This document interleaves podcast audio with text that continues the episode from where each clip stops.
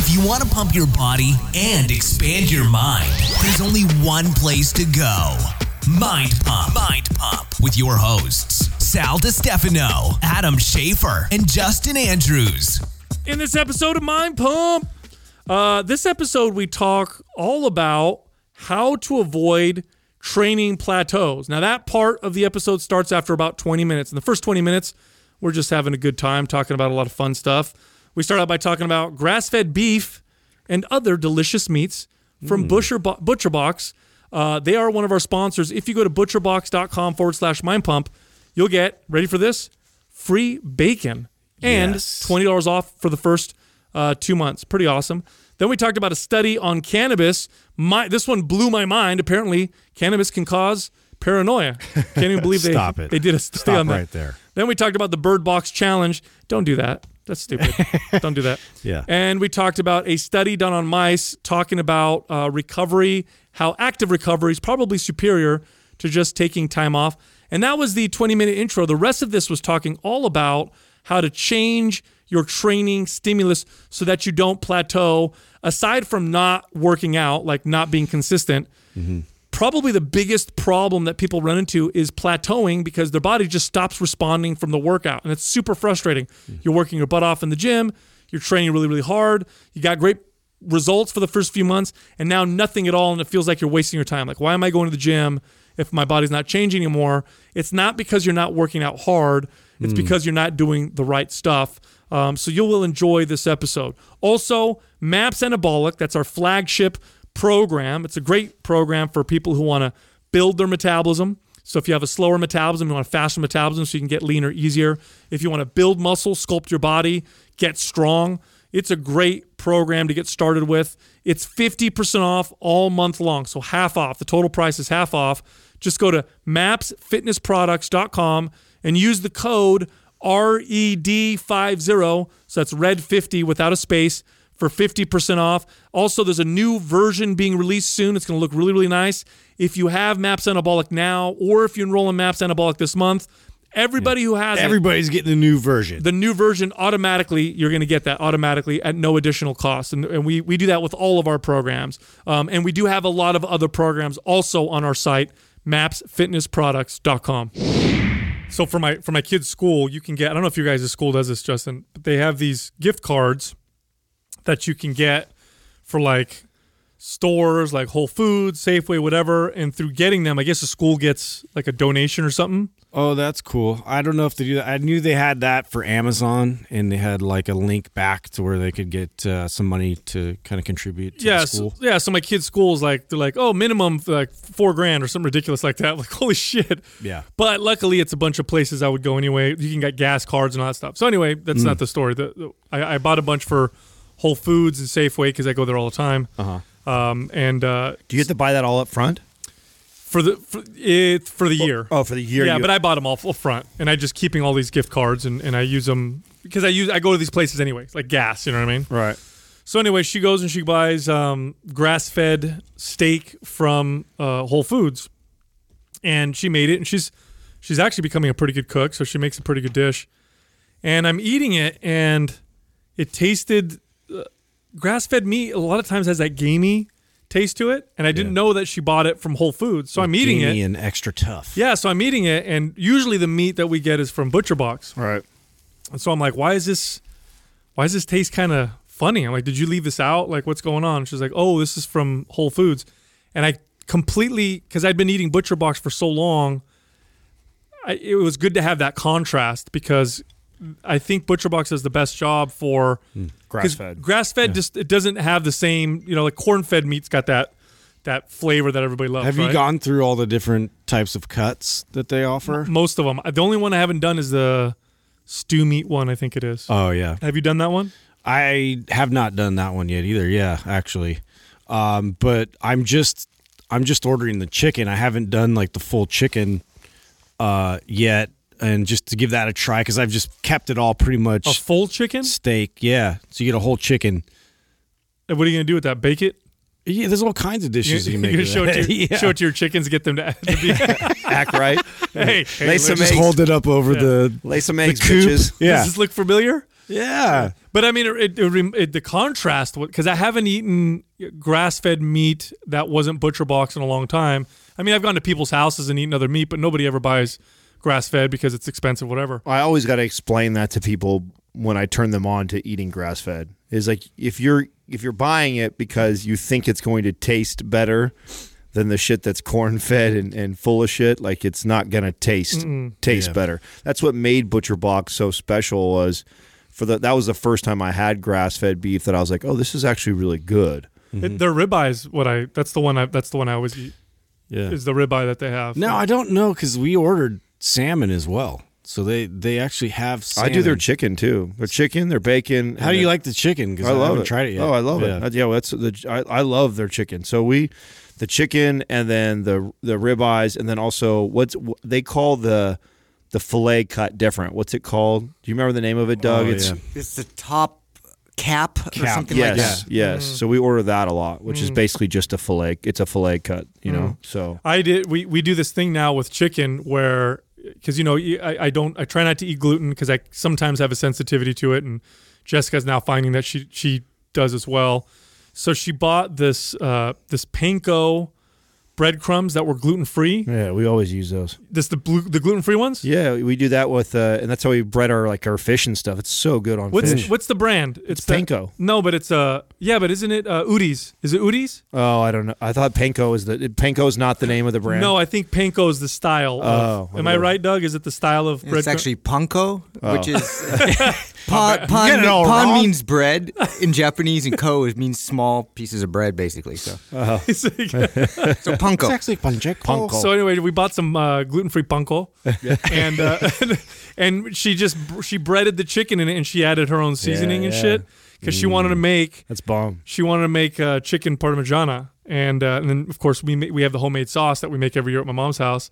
Put that on there. Ooh. Oh, dude, shit. I, I bet- ate, You bro, invite me over. Bro. I ate. I'm not making this up. This is not a this is not a joke. I ate about a I don't know, almost two pounds of chicken by myself. Wow. Yeah, just ate a whole bunch of chicken, So good though. and then I farted and a, a feather came out. That was actually a, that's like a staple uh, go to when I was competing because it was it's really when you look at the the macro breakdown on that it's really not bad at all.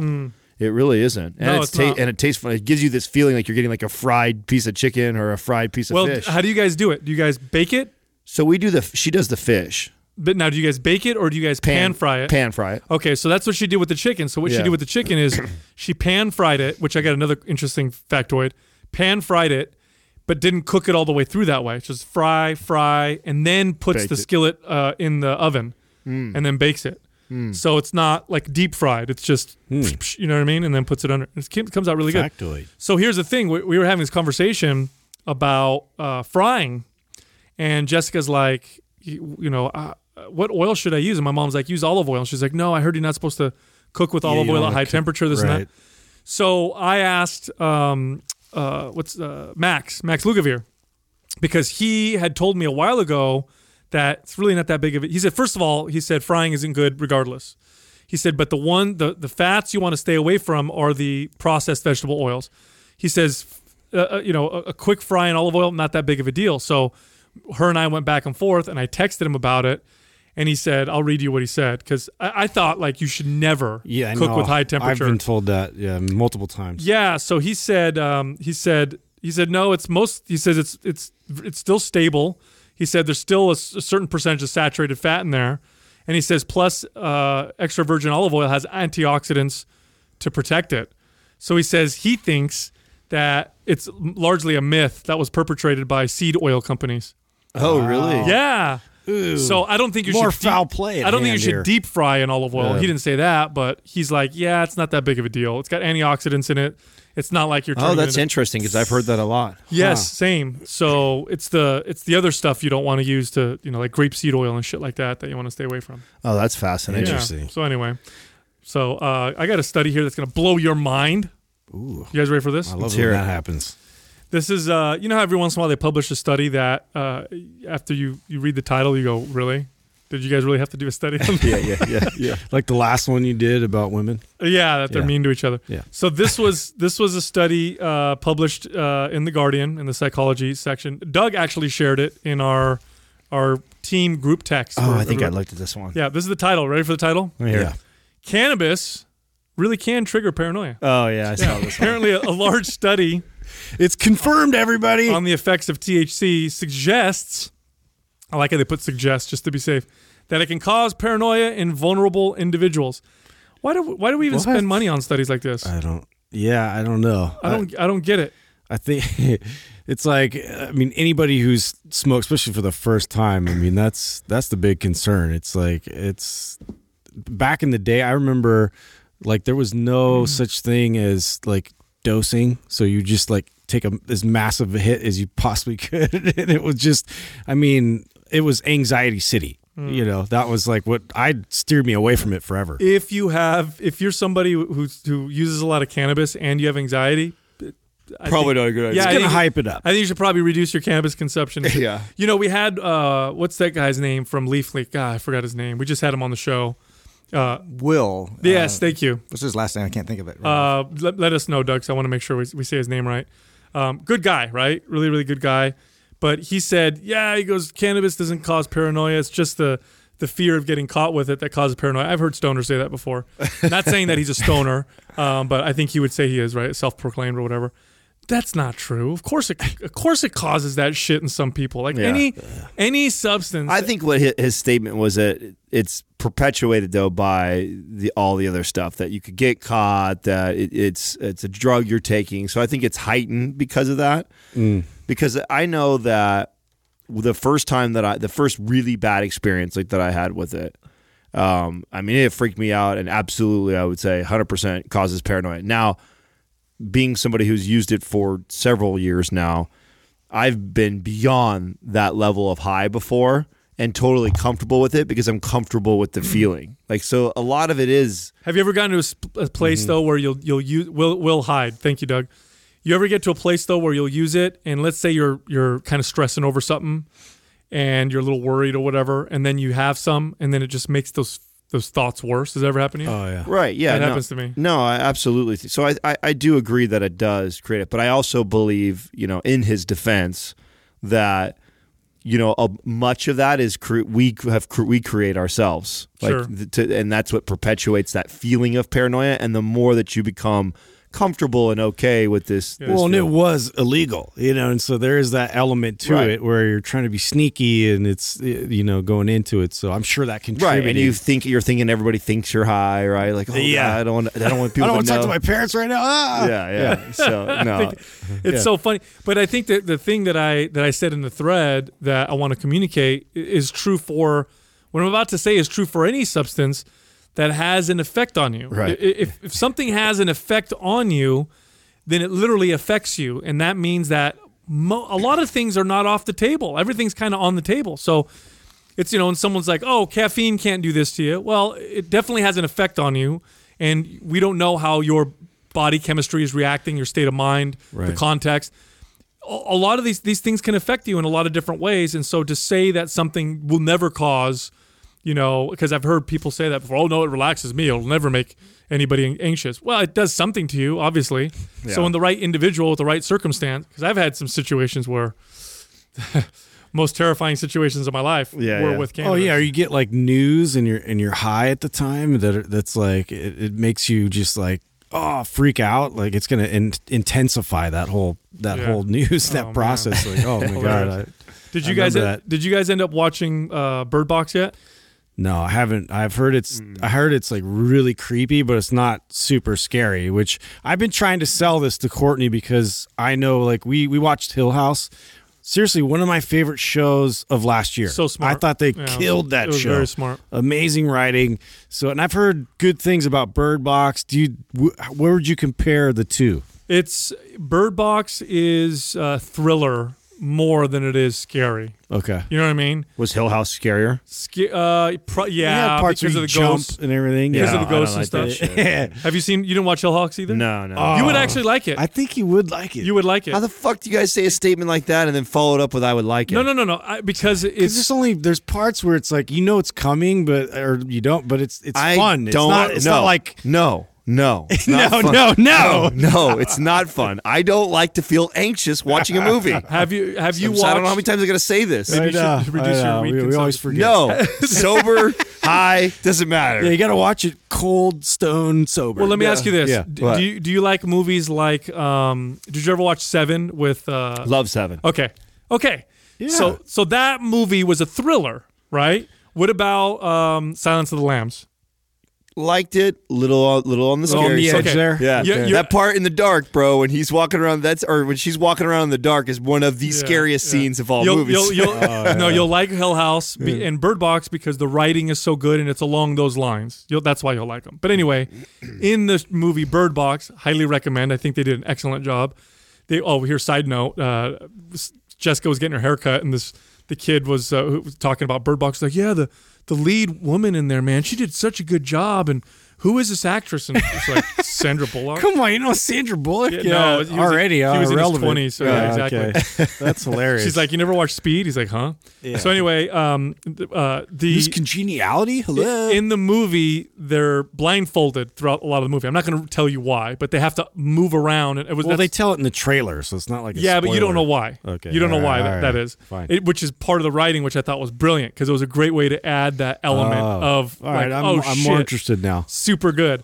But anyway, in the movie, they have to move around blindfolded outside, and they have to find their way around. Where so now you've got a bunch of idiot. Of course, we're in the Tide Pod generation. You've got a bunch of idiots now who are doing the Oh, Bird man. Box uh, challenge. oh God. So what? Like, what are the stipulations with this? What are like? The, so obviously they're wearing a blindfold, but what are they trying to do while they're wearing a blindfold? Anything? any just any any reason Yeah. to do it? Drive the car. No. Walk around, do things outside. Yeah, driving because in the movie they have to drive blindfolded also. Um, a couple parts. So they so people are trying to do the birth. God, people are so smart. what do you think's gonna happen? That's like you're- ghost riding the whip. Remember that whole No, thing no, where they would like No. step out of their car. That's and- why I guess I guess when I roll my eyes like that, I, I try not to sound like or look or sound like the old Like an guy, old fuddy-duddy? right? The old Yeah. guy because we did a lot of stupid shit in our generation Yeah, too. we did. and I think that I think we just makes us sound old when we think about When this. did we do that? Was that different dumb forms. though? Well, Justin just named one. I remember Ghost Ride the Whip. Yeah, that's not our generation. I mean, Sure it was it was. the No, it was end after. of it. That it was was the tail end of it. It was the tail end of it. It was Ghost Ride the Whip was not. That was what like We were- 2005 maybe. It was, in was it. it? I feel like it was like Dude, late how old were you? 90s. Uh, no, it wasn't. Doug, look up Ghost Like Ride the Whip. 99 maybe. 99. No, it's after 99. Ah, yeah, it's definitely it's after probably high school. 2000. It would- Yeah, yeah, you're it's, right. it's it's after high school, but I mean that's still considered our generation. I was I listening to know. that song. Yeah. Maybe. You know what I'm saying? I listened to that song. I Yeah. definitely on my way from the clubs. I mean, I remember that. You Yeah. know, and I remember a bunch of people in front of us doing that at two o'clock in the morning. Yeah. There it is, ghost riding. What year is it, Doug? Yeah, let's find out because uh, I don't remember. Yeah, that anything one. with cars and motorcycles, where they're doing these 2006? tricks is way. always a bad idea.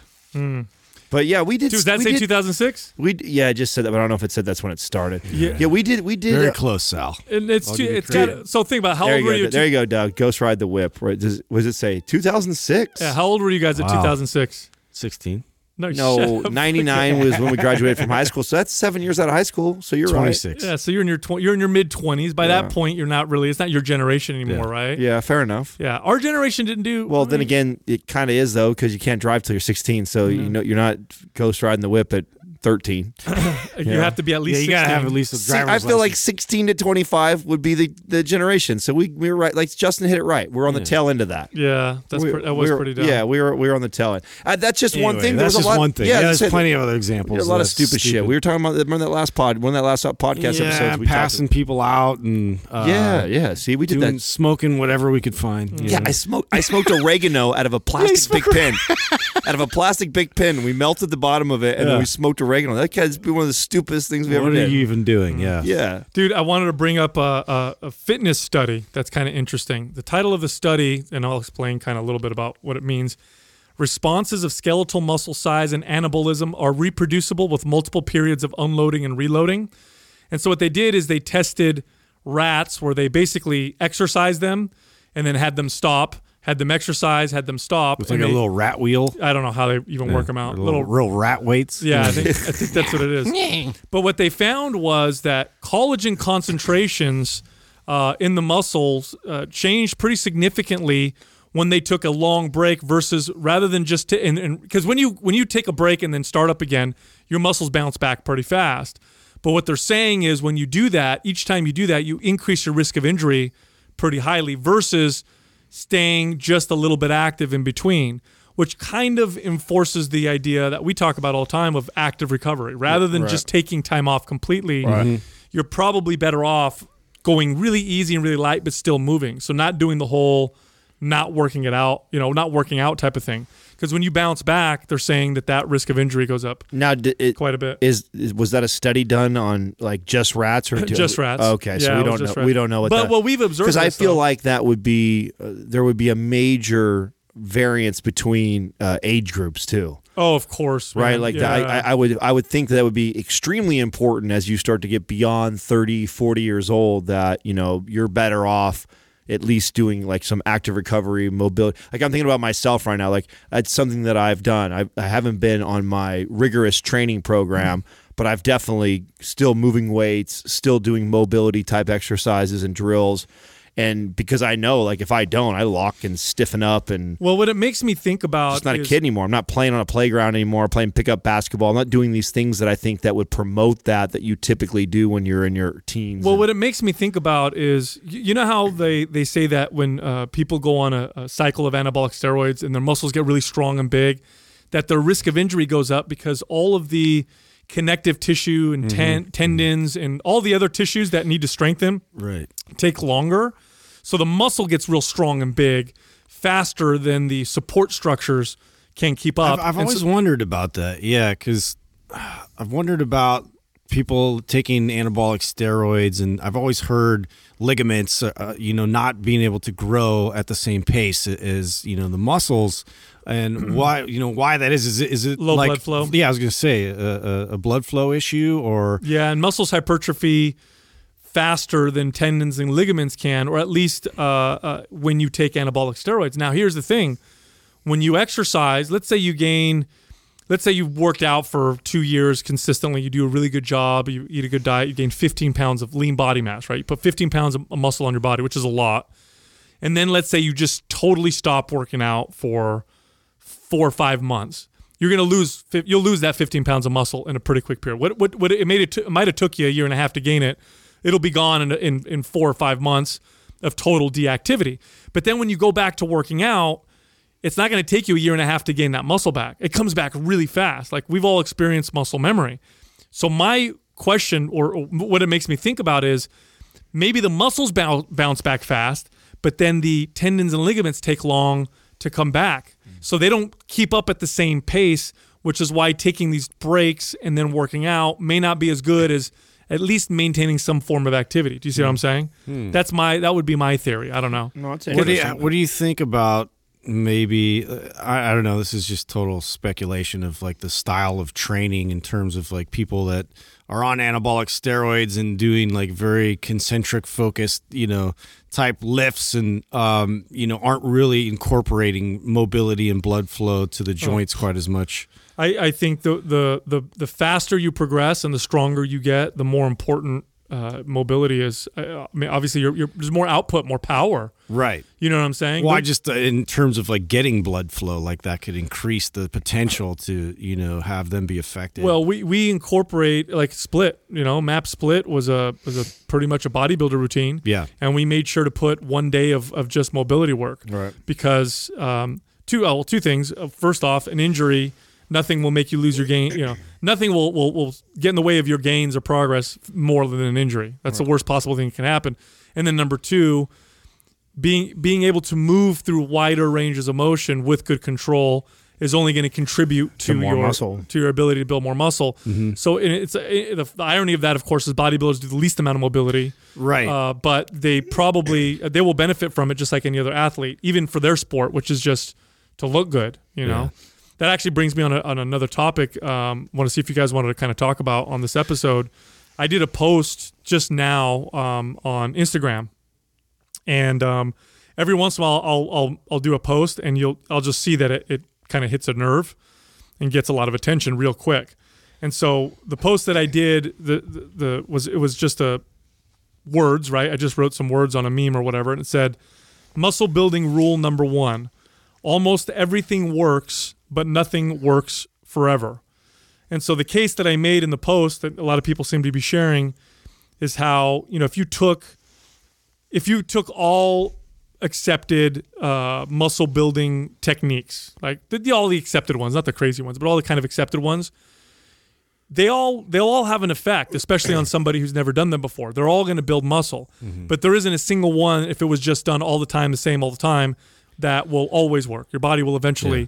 Plateau um, with anything. Doesn't matter. Well, and I think that really is like sort of the root of the problem of what we see in terms of like everybody being so fervorous about their specific modality in I their agree. camp, and uh, because there is that initial uh, reaction or progress or you know what, what they found in terms of like getting some kind of results and success uh, but yeah exactly. There there there is a shelf life to that if that's your only uh, driving force. Yeah. Now, i mean before we get into kind of what that looks like and, and you know why that works and why you need to change things up i think it's important that because I, I think a lot of people now have heard that you need to mix things up you need to confuse the muscles. I hate when they say that. And um, I think we should talk about the wrong way to do it because I see a lot of people who they're like, "Oh, I go to the gym and it's different every single time I work out." That was me. Yeah, that was me for a long time. And the hard thing is to convince someone like me during that time that it was wrong because I built decent muscle, I looked pretty good, felt pretty damn good. And so if you were to come to me and say, "Hey, what you're doing is not ideal or it's not right," I would pretty much tell you to fly a kite. Um, and I, and I think that's the problem that a lot of people are in right now. If you're not somebody who's beginning and just totally oblivious to what what you're doing, if you're somebody who's been training for years, I think this is one of the common mistakes. To Justin's point, I think that so at one point in your fitness journey, you try out some modality or training philosophy and you see great change or you see a great response. Your body is you become the the best shape or the best version that you've ever seen of yourself. Therefore, someone trying to tell you that that's not ideal or that's not working or there's other things out there you should incorporate. Yeah, because you're identifying. You're like, well, it worked for me. Right. Yeah. I mean, there's no way Sal's going to convince me to stop training this way because this I've seen myself in the best shape of my life doing this the reality of it is there is there is a there is a better way to do it. And you know I, I, definitely learned that firsthand after many years of training this way with the you know quote unquote muscle confusion type mm-hmm. of uh, idea of lifting where i every time i in fact i used to brag about this. I used to say to people that you know i've never duplicated a workout Mm-hmm. You know, mm-hmm. every time I come in and lift, it's never looked exactly the same. I'm constantly shocking my body and throwing a new adaptation at it, which, you know, that's really silly when you think about it. If I wanted to see maximum gains, uh, I, I should have phased it and I, I should have been more strategic. And when I started to do that, wow, what a difference yeah. did that make? So there is some truth to and there's some benefits to the the the muscle confusion type of theory that that people apply where they're changing their mm-hmm. workout all the time because yes the body's going to be challenged. Yes you're going to burn all these extra calories. Yes you're stimulating muscle. Yes you're going to see results from that.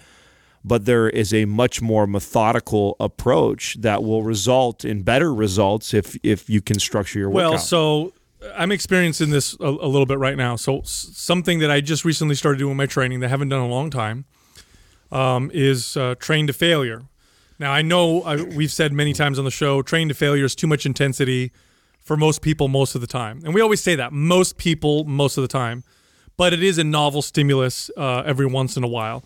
And you have to, you know, you modify the other um, you know, variables, right? So if I go to failure, my volume goes way down. Mm-hmm. Rather than doing, you know, three set uh, three sets of three exercises for a body part, for example, which would be nine total sets, I'll do three exercises, one set to failure of each exercise. So I've cut the volume way down, but now my intensity is through the roof. And because I haven't doing, done it in a, in a long time, my body results. my body starts to see results. But here's the thing with this is, and this is the way I explain it to people: when you look at a variable in exercise or, or training, whether it be rep ranges, uh, rep tempo, even the exercises themselves. So like different movements for legs or chest or back um, whether whether you know the, different kinds of splits. Like there's a there's a lot of different variables, but those are the main ones that I, I just named. You know, number of sets, all that stuff. When you look at those variables, look at them in terms of their potential. And there's an upper limit of potential that you can achieve through each of those variables, and there's a lower limit of potential. And in order to reach the upper limit of potential for any variable, you have to do it long enough to where you at least adapt to the point where you can maximize that variable. So, what I mean by that is a very easy example. Let's say I always train in the very low rep ranges. Let's say I never go above five reps, and I've just been doing it for years. And then I hear this podcast. I'm like, oh, wow, I'm supposed to mix things up.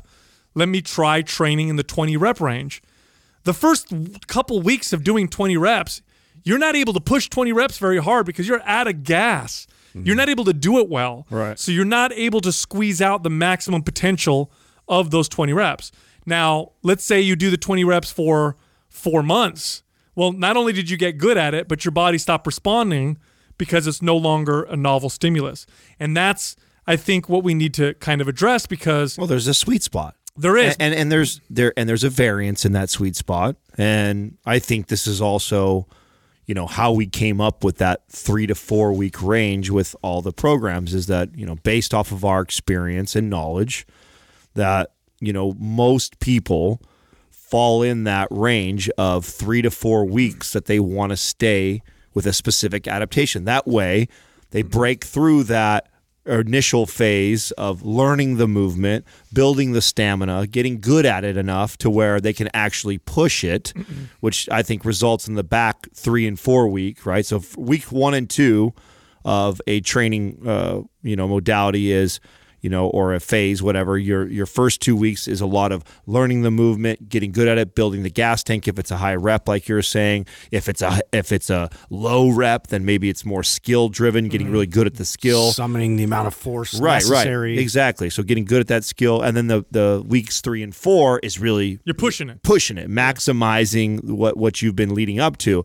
And then the mistake that I think a lot of people is they tend to go weeks five, six, seven, and eight because just as they start to get really good at it and see great performance and and physical change from it, they get they fall in love with it and then they want to stick with it. But in reality, after they start to see that initial really good change, it would be most ideal for you to kind of phase out of it. That's the hardest part. The hardest part is knowing when to phase out of a particular style of training or whatever variable you're messing with because our tendency is to phase out when we stop progressing. So it's like, I'm doing so good in these low reps, I'm just going to stay here mm-hmm. until my body stops responding. Well, usually what it looks like is you stay in the low reps, then you have a week where you don't add more weight, and then you think, I'll try again next week. And then you have another week where you don't hit the new weight, and you're like, well, one more week. I'm going to try one more time. Then you, okay, fine, I need to get out of this phase. Well, now you've plateaued hard for three weeks.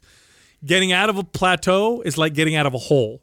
Once you hit that plateau, you're in a little bit of a hole, and the hard the longer you start you stay in that hole, the harder it is to come out. To the oh, point yeah. where if I have somebody who's been in a hole for a long time, just driving their body, not responding, sometimes I got to give them two or three weeks of deloading before I move them into something else. Mm-hmm. Ideally, you want to move out of you want to change your routine right after the peak of your progress. So if I'm in a new rep range and I'm hitting PRs and I feel amazing, and the next week I work out and I still do better, but I notice it's starting to slow down. Right around that time is when you might want to consider changing phases. And for most people, that looks like three, five weeks, maybe six weeks, depending on. That's on. Right. I would say three to six. Yeah. I would say max six. Very few people you're going to see, you know, continuing to hit PRs beyond week six uh, of a training phase and three is on the lower end of your body. So I think most of the programs that we've set up are, are staged around three because it's not going to hurt you to move right. on sooner. You know what I'm saying? Right. If you move away from it, it's there's more bad things that happen by prolonging it. Prolonging it is when you start to notice the hard plateaus, the aches that you start to get. That that there's tend to, and the risk of oh, injury. Yeah. And you press it more because you get more confident in you know the the newly acquired skill, and so you're you're going for those PRs, and that's you know where we get susceptible to to you know injury or anything mm-hmm. like that. So the other thing too is uh, you know if you're if let's say you're you're you're doing an elimination diet for yourself and you're trying to figure out what the fuck is bothering me? Why do I have, uh, you know, this skin issue, or why am I getting headaches, or why do I have gut issues? The way an elimination diet works is you eliminate all the variables and you introduce one variable at a time so that you can identify the culprit, right? You don't just throw a bunch of shit at yourself and then you don't know what the fuck's working, what's not working, Right, and what's going on. This is how you should approach your training. And it's not to figure out what's working and what's not working. Really, it's to maximize each of these variables. So what I mean by that is the one of the best ways to change up your routine, and this isn't the only way because there's a lot of different ways you can do it, but one of the best ways I like to do is I like to work on one variable at a time. Right. So I'm changing the reps. I'm going to keep all the same exercises. And then I'm changing exercises. And then I'm going to focus on a different adaptation. Maybe it's mobility. And Changing then the rest. yeah, and you can start messing with these things and seeing how your body responds. It's also important to note that some variables can stay in longer than others. Rep ranges, you tend to move those in and out of those every three to six weeks. Exercises sometimes last for a long time. Like, and why? Because there's such a there's such a learning curve. There's such a skill acquisition process. Well, not just that, but there's also huge carryovers from certain movements, i.e., deadlifting, squatting, Right. bench press, overhead press. Right. Those are staple movements that should pretty much stay in your program almost forever Right. because and we, we we've touched on this a little bit on on on previous shows that you know and this was a this back to my mistake right so take go back 10 years when i was lifting and muscle confusion guy and you know training legs you know i i want first of all i was only training legs one time a week uh, maybe two two was like just ugh, would kill me because i was going to failure and doing all these things but you know, I might squat on one of those one of those days, and then I'm leg pressing on another. Then the following week, I'm mm-hmm. doing hamstring curls and leg extensions and machine hack squats, and I'm using every every piece of equipment in there.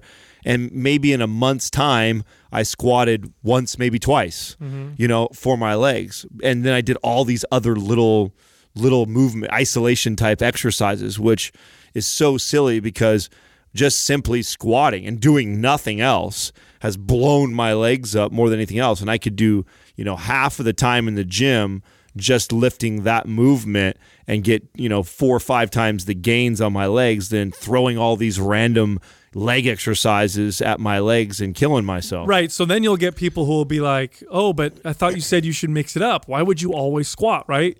And one of them is the carryover, but the other one is certain movements require a lot of skill, and you are not going to master the squat, and you're not going to hit full plateau on a squat in three to six weeks. It takes years of, of squatting. I mean, it took. It, it, I, if I train somebody uh, who's even has normal mobility, I'm not even talking about the average person with terrible mobility, somebody who can kind of move and stuff, and I start squatting with them today, they're not going to be really fucking good at squatting for like six months. It takes a while. At least I would push longer than that. I think that you know I've been squatting my whole my whole lifting career, but very infrequently. I've been squatting two to three times a week for the last four or five years. I still think I'm making continuous improvements. Right. So, So I- depending on the movement, um, it, it, you you can keep it in there for a long time because it's such a high skill movement. Unlike a low skill movement, is it going to make that big of a difference if I just do barbell curls all the time, or I go do another kind of curl? That's not that. It's not that important. It's a low skill exercise. You, you Well, master I- it pretty quickly. And also, I think you know mastering your energy system, like and being efficient with that, in terms of the principle of specificity. Like I I believe, like in my opinion, I feel that is one of the principles of training that is has been lost and ha- people have just thrown that concept out even though it's like a proven principle. You're you need to specifically tell your body what to do in order for it to adapt accordingly. This is the the, the amount of stress that i'm telling my body it, it is needs to overcome in order to get better and more effective at. It has a certain amount of time you need to teach that to it and not convolute it with uh, for instance, like making something more of an endurance based exercise. So now I'm upping my rep count while I'm simultaneously doing something for power for a few reps. And so now the body's it, that muscle confusing is really is it's it's confusing all the energy systems to Right, right. be effi- efficient and give you what you want. It's So- like the 80 20 rule, right? I mean, 80% of your effort energy and time should be focused on the things that are going to give you the greatest bang and buck, you know, bang for your buck. The other 20% can be done with these, you know, isolation, different exercises and variables in your routine, but there should be these core staple movements where most of your time and energy is spent. No, that's a good. Uh, what you said, Justin, was a good point because uh, I think a lot of times people will think, okay, Monday is a heavy day, Tuesday is light high rep day, Wednesday is you know speed or whatever. And in my experience, unless you're, and now this isn't true for 100 for everybody. Like if I'm training an MMA fighter, um, if we're off season, this is true. But if we're during season, I got to keep them in being able to do all the stuff, right? But for most people, you're better off training in blocks where I'm power. I'm going to get good at power. I'm going to wait till my body gets good. I get used to the movements. I get good at them. I can push them. Oh, my progress is slowing down. Now I'm going to move to, you know, endurance, or now I'm going to move to bodybuilding or aesthetic type training. And rather than mixing it all up in the same week where your body has only limited resources and and an ability to adapt. Like if I train for endurance and strength at the same time, I'll get a little bit of each, but a lot of neither Yeah. you know and it's harder to kind of break apart again what's really working well for my body and then it's it's also hard to manage your recovery because it's it really like it- sometimes that that might delay the process like uh, you might need more recovery than you even realize because like everything is is trying to uh, figure it out like exactly what kind of stress you're inducing like on a daily basis Mm. yeah so so I, I think you know when you're when you're looking at your workout and your routine and you're trying to wonder why and, and this is important because i think for a long time now um, exercise routine programming has kind of lost people have kind of devalued it like oh as long as you're working out hard does it make a difference Well, because they've been marketed too differently. yeah and it's all I mean, it's about your diet it's yeah, all about your right. It's so it's it's not sexy, Mm-hmm. and we're not told that. We're there's not a lot of money in that. The money is in selling you a, a supplement that you're going to try and it's like, take. hey, if you're sweating, you're fine. But if you buy this supplement from us, that'll make all the difference in the world. Right. In my experience, when it comes to building muscle and athletic performance, now fat loss, of course, diet makes a big difference. And if your diet's terrible, it ruins everything. But in my experience, when someone's not getting stronger, not and they're not improving their performance and not building muscle, it's their workout. yeah, it's almost mm-hmm. always It's that. it's the workout is, it's off. And if you're if that's if that's you, you know, if you're listening right now and you're and you've been working out and you think you're doing everything right and you're just plateauing, rather than looking at should I take the next new creatine or should I add more more protein to my diet or should I cut my carbs or maybe I, rather than doing that, look at your workout. And if you if you write your workout out for the last 6 months and it looks kind of the same, and what I mean by that is same kind of rep ranges, similar tempo, exercises kind of look the same. It's not really that different. Change it and then watch what happens. I I mean, I experienced this so many times as a kid trying to build muscle and I never learned my lesson because something would work and I get stuck on that thing and I think, "Oh, this is the answer." And then I realize, "Oh, this is not working anymore. I got to try something different." It happened to me the first time I read uh, Mike Mentzer's Heavy Duty, which you know, told me super high intensity, super low volume. I did that and oh my God, all this muscle. And then I got stuck on that and then that stopped working. And then it was like, oh, I'm going to try this super high volume approach. And then that worked and that stopped. And mm-hmm. then I'd mess around with rep ranges. And I remember the first time I, I really focused on doing sets of like one to three reps like a power lifter. And I just built all this muscle. do you do you think that more people are like that, or do you think more people are like how I am? I think that the muscle confusion thing got so popular that there's more people that are like me because at least this is what I run into. I talk to a lot of Probably. a lot of my peers in the physique world and, and guys that I know that are trying to build muscle uh, and, and girls that are trying to build muscle. And uh, most of them are aware of the importance of changing your routine up. Um, but what most of them fall in the category of, of, of like me, where you were you're changing it up with no rhyme or reason. It's just you're throwing new things at the body all the time, and you know you let. And this is what this is what used to drive me crazy when I was competing is all my my buddies wanted to train with me and I didn't want to train with them because they what the way they decide a workout is they let different guys lead. Mm. You know, there's three of us. I'll do we, that today. We all lift together, you know, and it's like, hey, it's chest day, and it's like, hey, Sal, you led last time, last time Justin, you lead this time, and then Justin just throws his favorite fucking five exercises at, at at me, and we do it, and there's no It's all power based. Yeah. well, yeah, it, may, it might be su- yeah, it might be super setting, it might be low rep, high rep. It doesn't. It's not. There's. It's just you're trying to get at get me. Yeah. and that's how a lot of these people train inside the gym. That's why they like gym partners and they b- bounce off each other. It's your turn to lift now, or mm. your turn to lead, and then it's my turn to lead. Problem with that is you're throwing all this stuff at it. And uh, back to your point, and this is what I'm sa- what I was saying. I would challenge these people to follow a more structured program for three to six weeks. Well, Like- it doesn't just stop there, and that, that's interesting that y- you know you see that in that world as well. But I mean, it's very prevalent in boot camps, in Oh, you know any kind of circuit training, in CrossFit, Orange Theories. It's you know, more preve- prevalent. it's in those. it's your average person. That's all they know. Like Yeah. they just know that well, I just want to go in. For, it's like an experience more than it's a specific workout that's going to lead them to a desired goal. I remember feeling pressure as a new trainer when I was early on in my career, where I felt like, oh, okay, I got to do something new today because Hundred percent. we did that workout. That was last what I always did. I I remember before a client walking in, writing programs, and what how I wrote programs was solely based off creativity and trying to get them sore or teach them something new. Like yeah, that was sells well. yeah, it does. That's because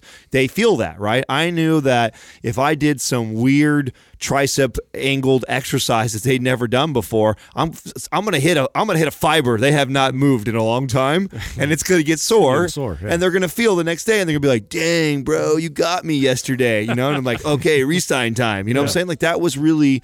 That's how we trained. It was not, which is ironic because we all read the books, we all have all the certifications. I knew better, Yeah. but I also was caught in this trap of what sell what sells and It- what what gets people to come back is that feeling that they get from a new shocking Mm-hmm. workout on their body.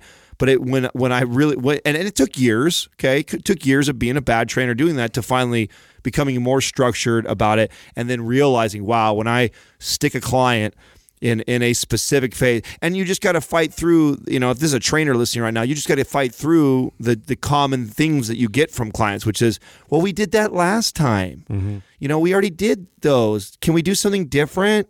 You know because you're going to get that. That's what you get and that. And i fell into that trap. Yeah, a client would say that to me and then okay next time they came in here we go. Swiss ball balancing one leg up fucking skull crusher superset it over to a reverse cable kickback you know what i'm saying? Like you're doing all this shit I've just done that exercise. no, absolutely done all this weird shit that you're doing just to appease them when you know damn well that that's not what gets them the most results and you just got to be okay. And that's I mean, we have a very very low uh, re- return rate for an online program.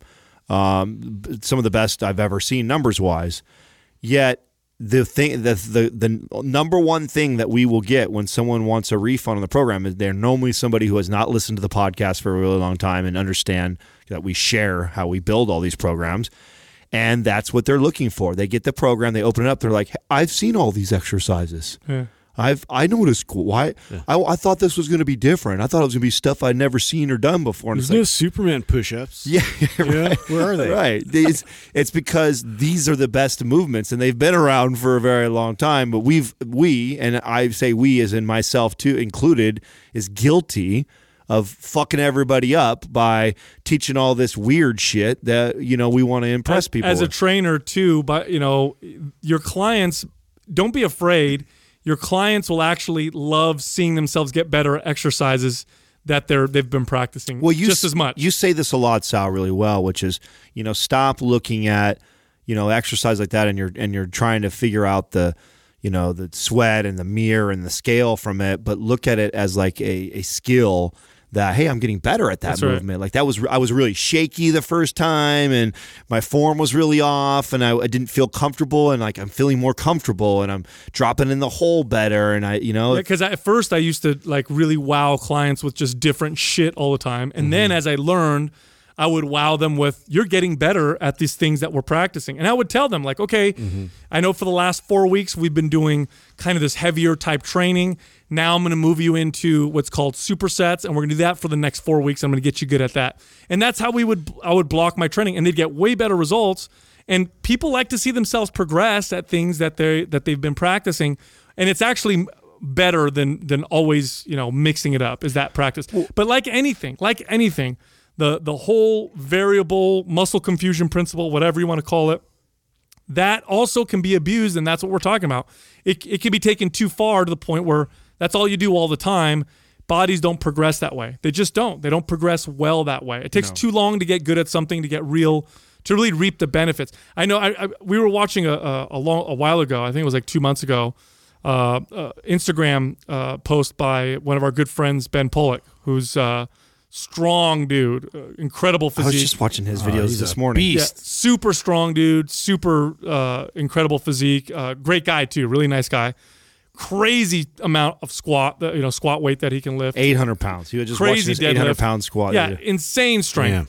Like two or three months ago, he posted a video of himself doing backstep lunges, and he said in the in the in, underneath it, "I never do these. I've never like I've, I haven't done these in and you could years." see it. And he had 135 pounds on the bar. Yeah, which guy for- who squats 800 pounds. yeah, and you could see that he's struggling not because the weight's heavy, but because he never does does that exercise. Now, what do you think will happen to a guy like that when he sticks to the back step lunge Well- and practices it? Well, to your point again, okay, and and think if he only does that once or twice and then moves on from it. Not a lot of benefit going to come from that. None. And if you compared it to your 800 pound squat, and that's all you were comparing it to, like, yeah, of course that that movement doesn't. You got to do that for a good four to six weeks minimum, especially at it. and get good at it before you start to see major. This was, uh, I, you know, what movement uh, taught me this more than anything else, aside from knowing it. But really, did I see it? Was Bulgarian split squats. yeah, I remember you doing that. You went through a the great period of it. equalizer. Oh it- well, and you know why I stayed away from it so long? Because I was I couldn't I couldn't hold. You know what pissed me off was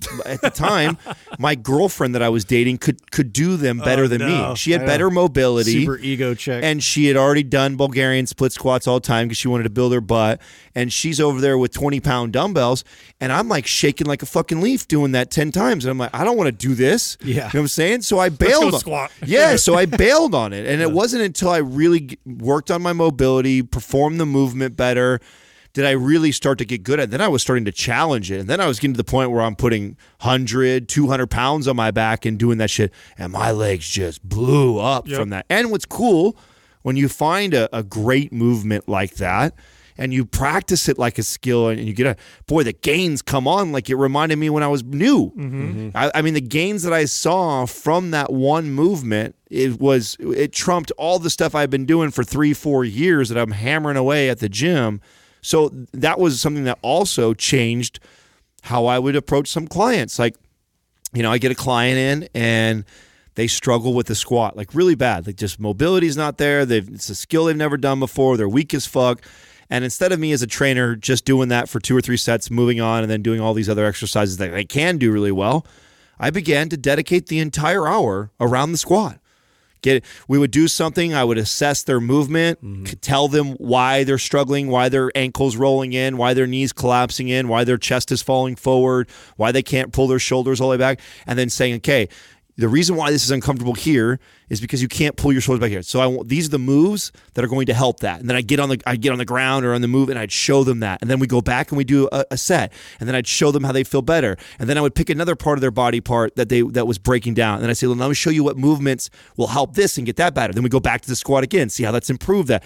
And I would just the whole hour is all about the squat and and getting them to understand where their body is breaking down, the things they need to do to improve all those little areas, and that that workout ends up being so much better for that person on so many levels than me going through as a trainer.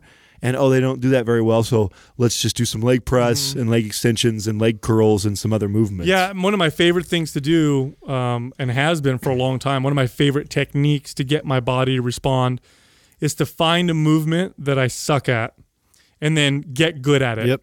And give myself pull ups for me. Yeah, was really. Yeah. yeah. So for so like I just recently experienced it. Well, I, I rec- I've experienced it a couple times now. Um, more recently, one was with windmills. Couldn't do them. Was terrible at them. Got myself to the point where I could do them with a 80 pound kettlebell. And man, my core, my stability in my core for when I deadlift, you know, weight, whatever, went through the roof. Then the other one was a, a snatch grip deadlift and a snatch grip, script, uh, snatch grip uh, high pull that we did in MAPS Strong. Yeah. And my upper back, and I remember when I first did it, I'm like, I suck at this. Yeah. I'm going to give myself about five weeks. I'm going to practice this, get good at it. And so that's that's really the key is to, you know, yes, you want to mix things up, but you want to give yourself enough time to get good at them. And so it's funny because the the the, the thing that I wrote in that post was almost everything works, but nothing works forever. That's even true for mixing shit up. You see what I'm saying? Like even mixing stuff up, that works. But if you do that the too body much, adapts. work. The body adapts that too. That was that was my problem. Was I got good. I got in some of the best shape I ever did in my 20s, and it was through this muscle confusion, uh, you know, ideology of training. And I saw great results. And because in my head, I'm changing exercises, I'm changing reps, I'm doing all this.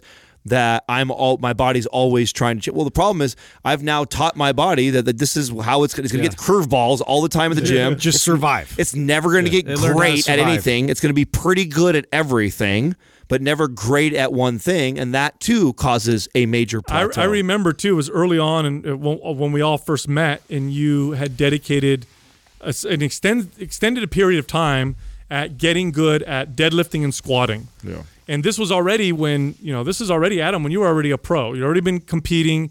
You'd already been training for a long time. Already had an amazing physique. The difference in your legs and back, and you couldn't see with your legs because you have to wear board shorts when you compete, but you sh- you would show us.